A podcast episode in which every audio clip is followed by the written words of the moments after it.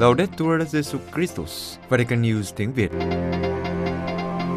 Radio Vatican, Vatican News tiếng Việt. Chương trình phát thanh hàng ngày về các hoạt động của Đức Thánh Cha, tin tức của Tòa Thánh và Giáo hội Hoàng Vũ được phát 7 ngày trên tuần từ Vatican và Roma. Mời quý vị nghe chương trình phát thanh ngày hôm nay, thứ năm ngày 12 tháng 8 gồm có Trước hết là bản tin, Kế đến là mục gặp Đức Giáo Hoàng. và cuối cùng là lời nguyện lạy Chúa con đây. Bây giờ, kính mời quý vị cùng Jen Gabor và Văn Niên theo dõi tin tức. Sứ thần tòa thánh tại Hoa Kỳ mời gọi các bạn trẻ trở thành dấu chỉ sống động về sự hiện diện của Thiên Chúa. Hoa Kỳ, tại Đại hội phân định ơn gọi do phong trào con đường Tân Dự Tòng ở Hoa Kỳ tổ chức vào mùa hè này tại Gettysburg, Đức Tổng giáo mục Christophe Pierre, sứ thần tòa thánh tại Hoa Kỳ đã khuyến khích hơn 10.000 tham dự viên nhận ra rằng họ có điều gì đó để làm cho giáo hội có thể trở thành giáo hội. Đức Sứ Thần Tòa Thánh nói với các bạn trẻ rằng những gì họ cảm nghiệm tại cuộc họp mặt là tất cả những gì giáo hội là.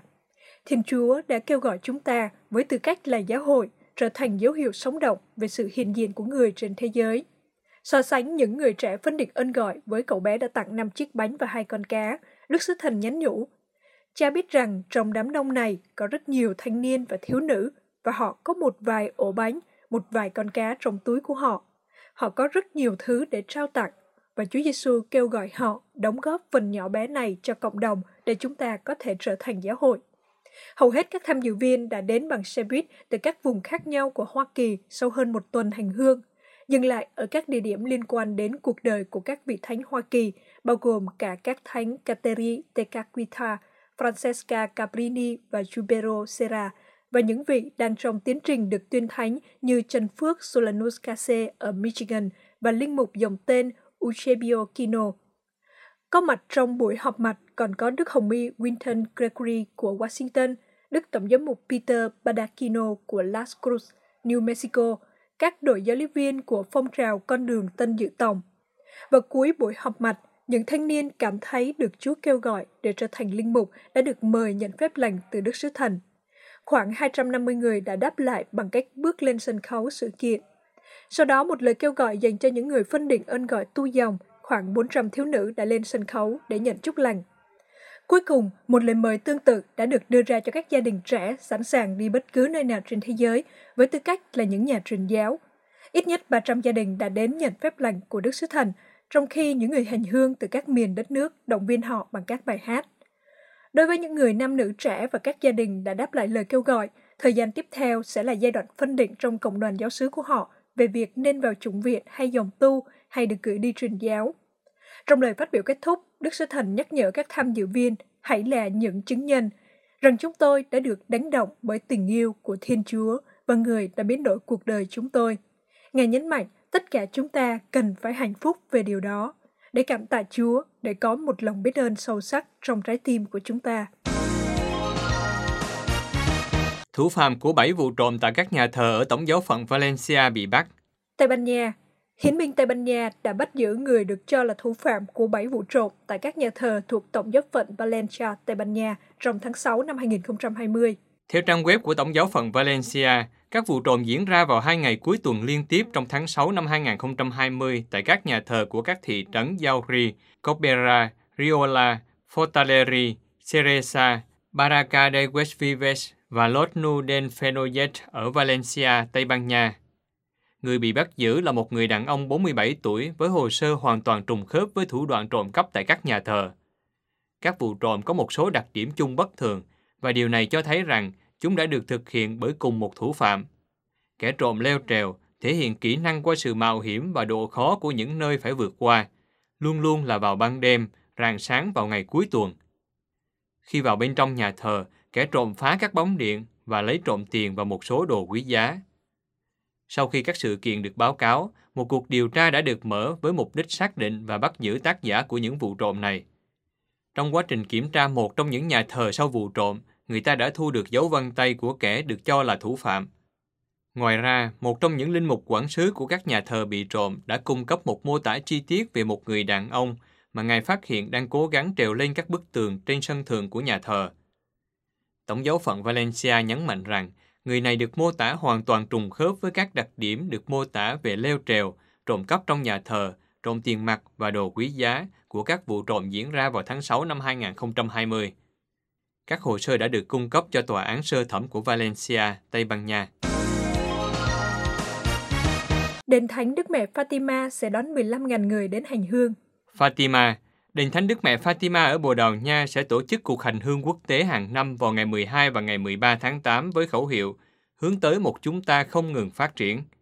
Cuộc hành hương năm nay sẽ đón tiếp tối đa 15.000 người. Cuộc hành hương vào tháng 8 hàng năm kỷ niệm sự kiện lần thứ tư Đức Mẹ hiện ra với ba trẻ em mục đồng ở bên ngoài làng Cova Darida ở Valinhos.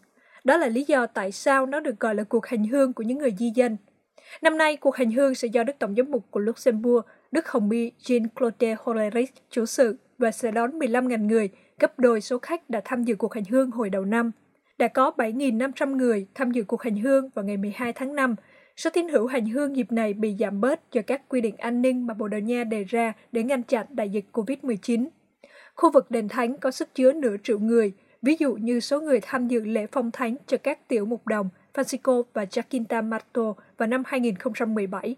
Tuy nhiên, lần này do đại dịch, đền thánh vẫn tiếp tục đón tiếp khách hành hương nhưng ít người hơn. Trong cuộc hành hương vào tháng 8, những người tham gia phải duy trì giãn cách và đeo khẩu trang mọi lúc. Đã có bốn nhóm đăng ký tham dự cuộc hành hương này, hai từ Tây Ban Nha, một từ Ba Lan và một từ Đức. Trang web của đền thánh thông báo rằng cuộc hành hương sẽ bắt đầu vào thứ Năm ngày 12 tháng 8 với giờ lên hạt mân côi, sau đó là cuộc rước nến và cử hành lời Chúa. Vào ngày 13 tháng 8 lúc 9 giờ sáng sẽ có giờ lên hạt mân côi và lúc 10 giờ sáng là thánh lễ với lời Chúa theo truyền thống dành cho người bệnh. Cuộc hành hương sẽ kết thúc với cuộc rước lên đường. Trong cuộc rước này sẽ có một nghi thức truyền thống đã được thực hiện từ 80 năm nay, bao gồm việc dâng lên Đức Trinh Nữ Maria lúa miến đã được dâng trong thánh lễ vào ngày 13 tháng 8, một thực hành được khởi xướng bởi các giáo dân phong trào công giáo tiến hành của giáo phận Leira. Ủy ban di cư công giáo quốc tế kêu gọi mở rộng tình liên đới toàn cầu. Geneva Nhận thấy nhu cầu cứu trợ người di cư và tị nạn ngày càng khẩn cấp, không chỉ ở châu Âu mà còn trên khắp thế giới, Ủy ban di cư công giáo quốc tế lên tiếng kêu gọi mở rộng tình liên đới toàn cầu và gia tăng các hoạt động của Ủy ban. Ủy ban di cư công giáo quốc tế được Đức Giáo hoàng Pio thứ 12 thành lập năm 1951, có trụ sở tại Geneva, tập hợp các tổ chức thuộc các hội đồng giáo mục trên thế giới. Hoạt động trong 70 năm qua của Ủy ban bao gồm bảo vệ và phục vụ người di cư, người tị nạn, nạn nhân của nạn buôn người, không phân biệt tín ngưỡng, chủng tộc, dân tộc hay quốc tịch. Đức ông Robert Vitillo, Tổng thư ký của Ủy ban Di cư Công giáo Quốc tế nói trong một cuộc phỏng vấn dành cho Vatican News rằng những cái chết thương tâm của những người di cư là hiện tượng toàn cầu. Điều này không chỉ ở châu Âu mà còn xảy ra trên khắp thế giới, nhưng lại bị nhiều người bỏ qua. Đức ông cho biết, Ủy ban cung cấp các hoạt động sơ cứu ở cả cấp độ quốc gia, giáo phận và giáo xứ. Ngoài ra, Ủy ban cũng tham gia vào việc lập chương trình trực tiếp để ứng phó với một số trường hợp khẩn cấp quy mô lớn liên quan đến di cư. Trong trường hợp này, Ủy ban cộng tác với các chính phủ, Liên Hiệp Quốc và các tổ chức khác liên chính phủ để đảm bảo bảo vệ và cung cấp các nhu cầu cơ bản của những người tị nạn và di cư. Trong cuộc phỏng vấn, Đức ông Vitillo nói thêm rằng, chính sự hợp tác liên tôn tốt đẹp trên toàn cầu, Ủy ban đã tạo ra một nền tảng chung với khoảng 3.000 tổ chức phi chính phủ để khuyến khích các chính phủ, doanh nghiệp và các thành phần khác nhau của xã hội tìm một thỏa thuận về các chính sách đúng và công bằng cho những người tị nạn và di cư. Đây là điều cơ bản vì hầu hết các dịch vụ nhân đạo, bảo vệ và tái định cư trực tiếp của Ủy ban đều nằm ở các quốc gia nơi người Kitô giáo chiếm thiểu số ở các quốc gia đa số theo Hồi giáo.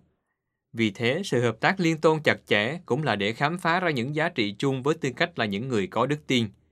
Ví dụ, tại biên giới giữa Pakistan và Afghanistan, Ủy ban đã đưa ra 15 chương trình y tế khác nhau cho những người tị nạn.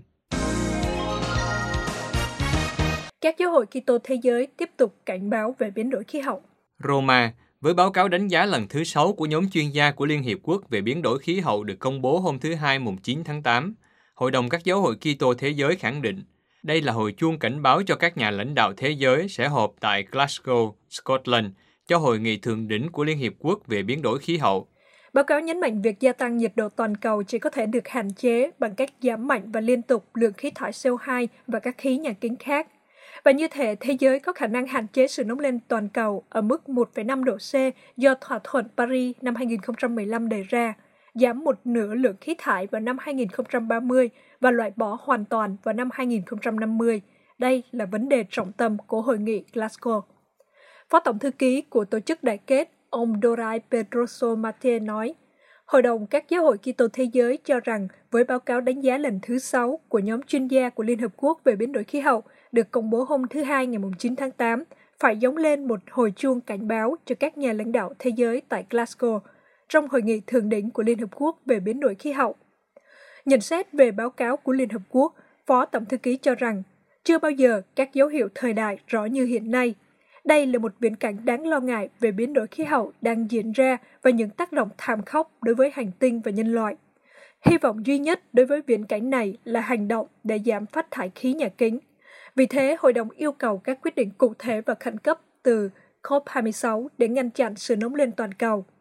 Theo hội đồng, các nước giàu có, các nước gây ô nhiễm lịch sử của hành tinh phải thực hiện điều này trước tiên.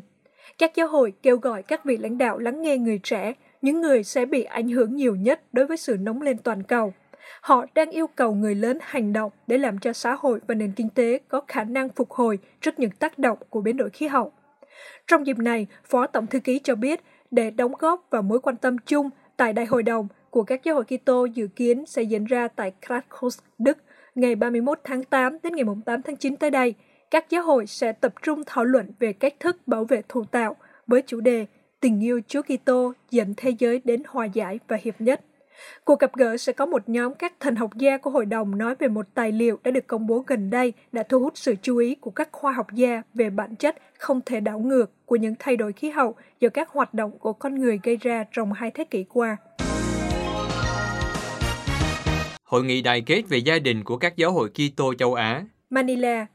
Đời sống gia đình và các giá trị của gia đình từ truyền thống đến hiện đại là tiêu đề của hội nghị do Hội đồng Kitô giáo châu Á tổ chức nhằm cung cấp cho các gia đình Kitô một trợ giúp để đối phó với những tình huống mới đang xảy ra trong các gia đình.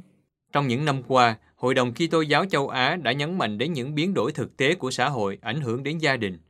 Đời sống gia đình đang có những biến đổi sâu sắc liên quan đến các giá trị truyền thống, trong đó có các giá trị Kitô giáo. Chính vì điều này, hội đồng thấy cần phải thúc đẩy một suy tư nhằm tái khởi động các giá trị có thể hỗ trợ các gia đình. Đặc biệt, đại dịch đã cho thấy sự bất bên và phân biệt đối xử, cũng như những hình thức nghèo đói mới phát sinh phá hoại cấu trúc gia đình. Hội nghị trực tuyến được khai mạc bởi Tổng thư ký của Hội đồng Kitô giáo châu Á, Matthew George Chunakara. Trong bài phát biểu khai mạc, Tổng thư ký nhận định rằng Việc đồng hành với các gia đình trong thời điểm khủng hoảng này là ưu tiên của hành trình đại kết ở châu Á vì tương lai xã hội. Vì vậy, cần phải cố gắng đảm bảo một chiều kích liên tôn đối với việc suy tư đại kết về chính gia đình, để hỗ trợ của hội đồng đối với gia đình mang lại hiệu quả. Trong ba ngày diễn ra hội nghị, một loạt chủ đề được thảo luận và suy tư như từ sự hiệp nhất của ba ngôi đến hiệp nhất của hôn nhân, quan điểm kinh thánh thần học trong việc định nghĩa các giá trị của gia đình – những đóng góp của tông huấn Amoris Laetitia, niềm vui của tình yêu. Ngoài ra, hội nghị còn thảo luận các vấn đề khác như hậu quả của việc lan truyền các phương tiện truyền thông gây ra sự mất cân bằng mới trong các gia đình. Sau cùng là sự đồng hành về mặt tinh thần và vật chất dành cho người già. Và cuối hội nghị, các tham dự viên cũng tái khẳng định sự cần thiết của các Kitô hữu trong việc biết cách trở thành chứng tá của sự kiên nhẫn, lòng quảng đại, tha thứ, lòng thương xót để biến các gia đình trở thành nơi của tình yêu, mẫu gương của sự đón tiếp và chia sẻ. Giáo hội châu Mỹ Latin hướng tới Đại hội Giáo hội Peru, trong tinh thần hướng tới Đại hội Giáo hội dự kiến sẽ diễn ra vào tháng 11 tới đây. Trong những ngày này, Giáo hội châu Mỹ Latin đang chuẩn bị cho một buổi gặp gỡ với các cộng đoàn bị ảnh hưởng bởi các hoạt động khai thác bóc lột. Một tiếng kêu hy vọng tại Đại hội Giáo hội các cộng đoàn chống hoạt động khai thác bóc lột sẽ là chủ đề của cuộc gặp gỡ trực tuyến ngày 21 tháng 8 được tổ chức bởi mạng lưới Liên giáo hội miền Amazon cùng với các tổ chức khác trong lĩnh vực này.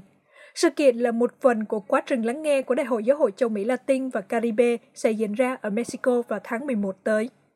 Vào ngày 21 tháng 8, đại diện các cộng đoàn bị ảnh hưởng nghiêm trọng bởi các doanh nghiệp khai thác trong lãnh thổ của họ sẽ chia sẻ những cuộc đấu tranh và trên hết là đề xuất của họ về những thay đổi cần thiết trong giáo hội liên quan đến việc bảo vệ quyền của chính cộng đoàn và của thiên nhiên. Các giám mục, linh mục và tu sĩ và các đại diện mục vụ được mời gọi lắng nghe những ước mơ, nghi ngờ, yêu cầu và hy vọng của các cộng đoàn đang phải gánh chịu hậu quả của một hệ thống dựa trên khai thác đang ngày càng trầm trọng ở các quốc gia của châu Mỹ Latin. Cuộc gặp gỡ hy vọng các cộng đoàn cùng biết rằng có một giáo hội lắng nghe những nỗi đau và những yêu cầu của họ. Kết luận và đóng góp của buổi gặp gỡ sẽ được gửi đến Đại hội Giáo hội. Đại hội Giáo hội đầu tiên của châu Mỹ Latin và Caribe sẽ được tổ chức từ ngày 21 đến ngày 28 tháng 11 tới tại thành phố Mexico và sẽ có chủ đề Tất cả chúng ta là những môn đệ truyền giáo đi ra. Sự kiện chính thức được giới thiệu vào tháng 1 vừa qua và doanh nghiệp này, Đức Thánh Cha Francisco đã gửi một sứ điệp video, trong đó Ngài hy vọng đại hội sẽ không chỉ dành cho thành phần ưu tú tách khỏi dân thánh trung thành của Chúa, nhưng sẽ là thời gian chia sẻ với dân Chúa, bởi vì giáo hội hiến mình trong việc bẻ bánh, giáo hội hiến mình cho mọi người, không loại trừ ai.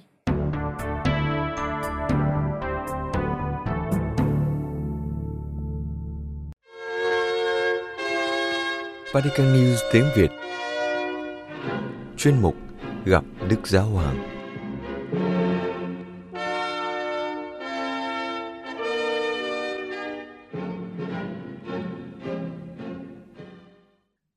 Kính thưa quý tín giả, trong bài giáo lý trình bày với khoảng 4.000 tín hữu hiện diện tại Đại Thánh đường Phaolô 6 trong buổi tiếp kiến chung sáng thứ Tư 11 tháng 8, Đức Thánh Cha Francisco đã nói về vai trò và giá trị của lời luật, nghĩa là luật Mô-xê là 10 điều răn. Đức Thánh Cha giải thích rằng, vào thời ông Mô-xê, Thiên Chúa đã ban lời luật cho dân Israel, món quà tuyệt vời mà Thiên Chúa đã ban cho dân người để chống lại tà giáo và thờ ngẫu tượng.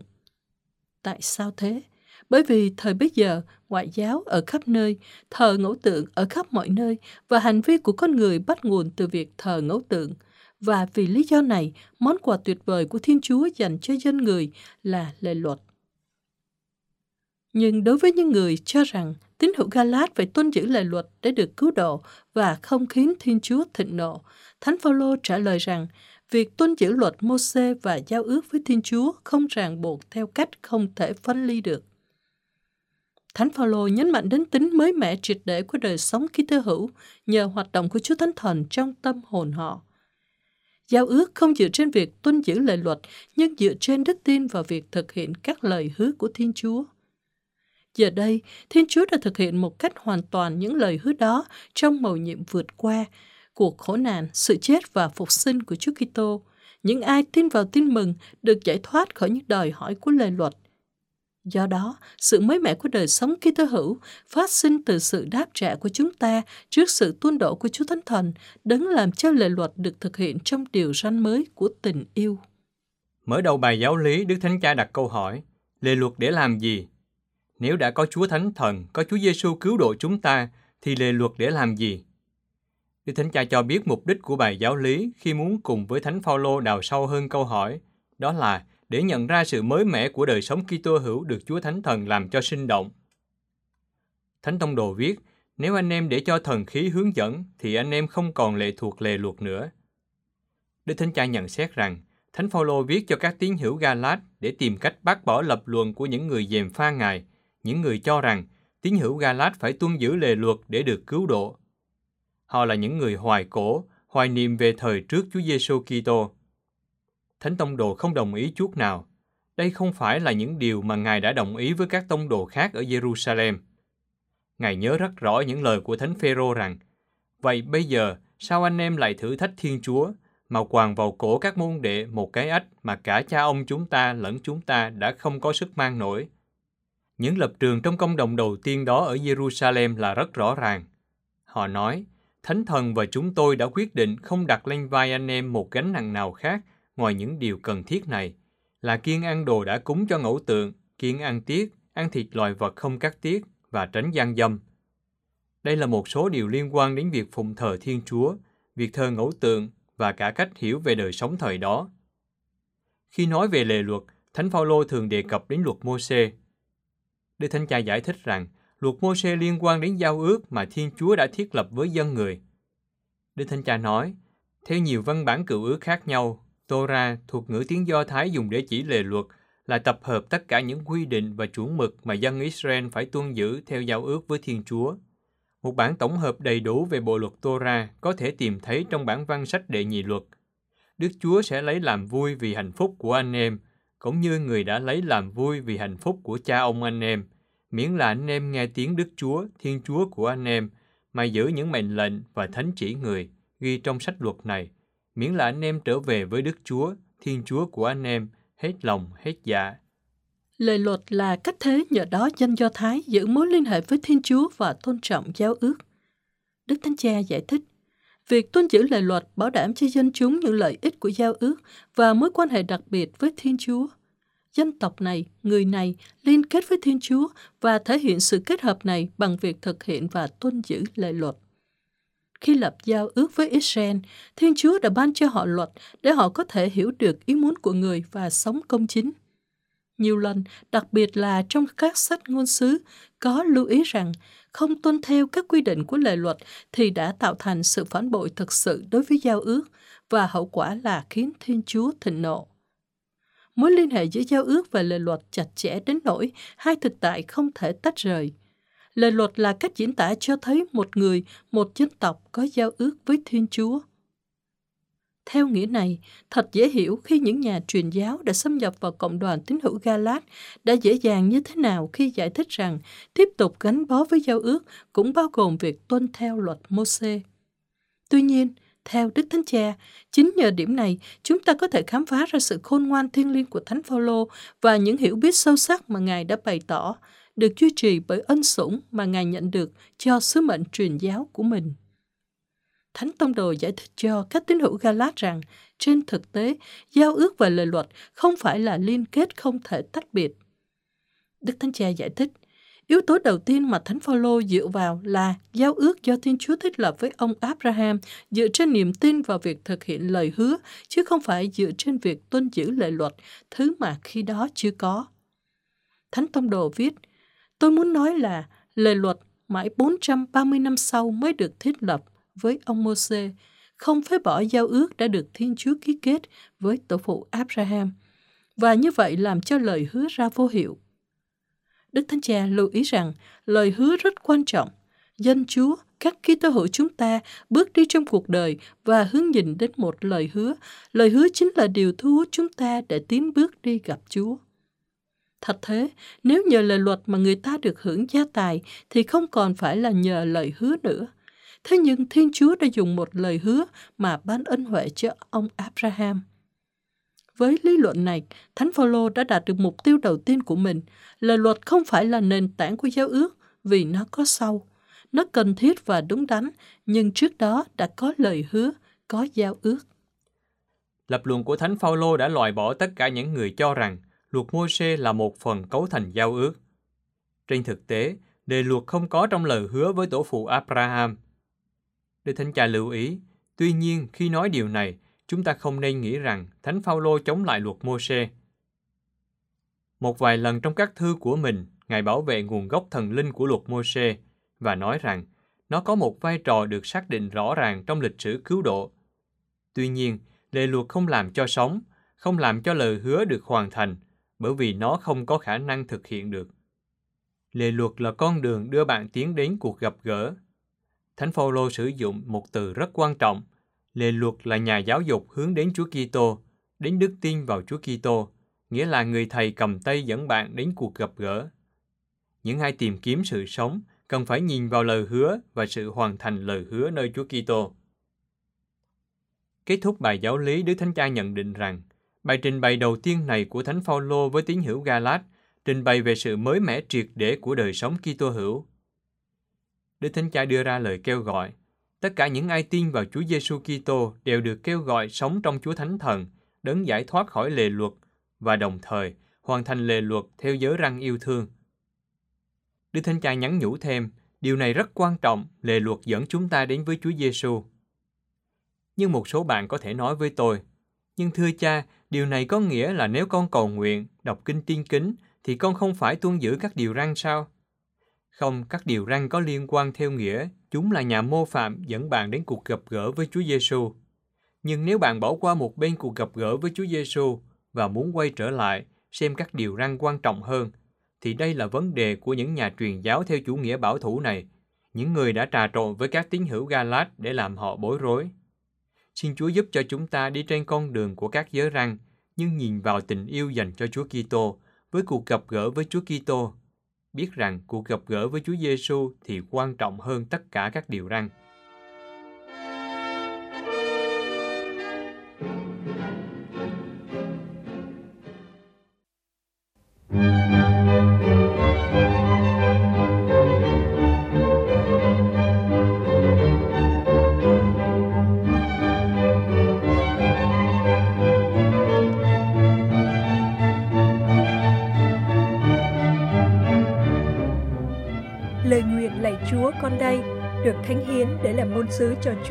Giữa xã hội ngày nay.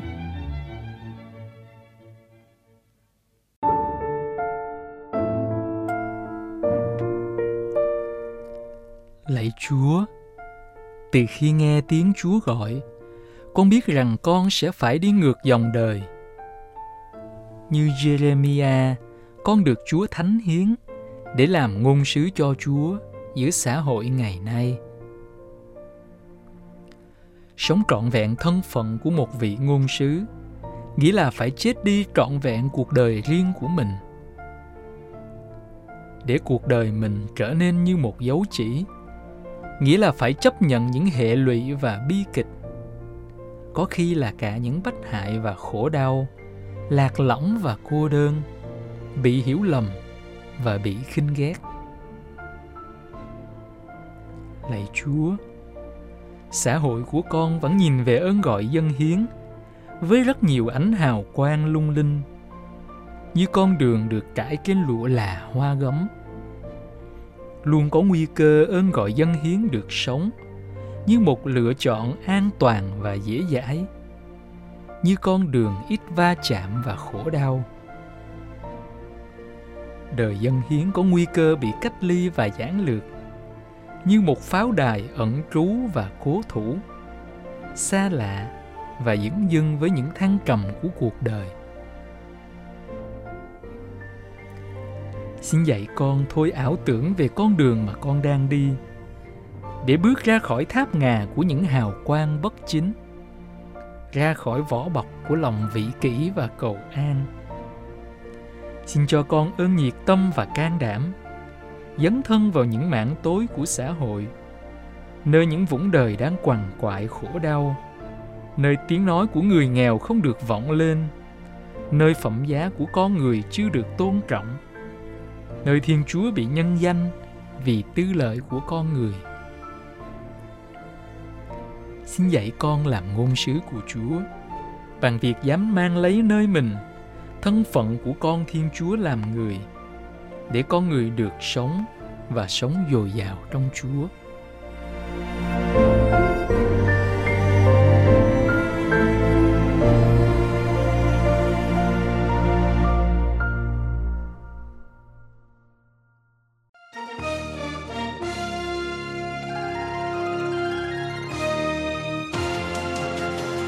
Cảm ơn quý vị đã chú ý lắng nghe chương trình Radio Vatican của Vatican News tiếng Việt.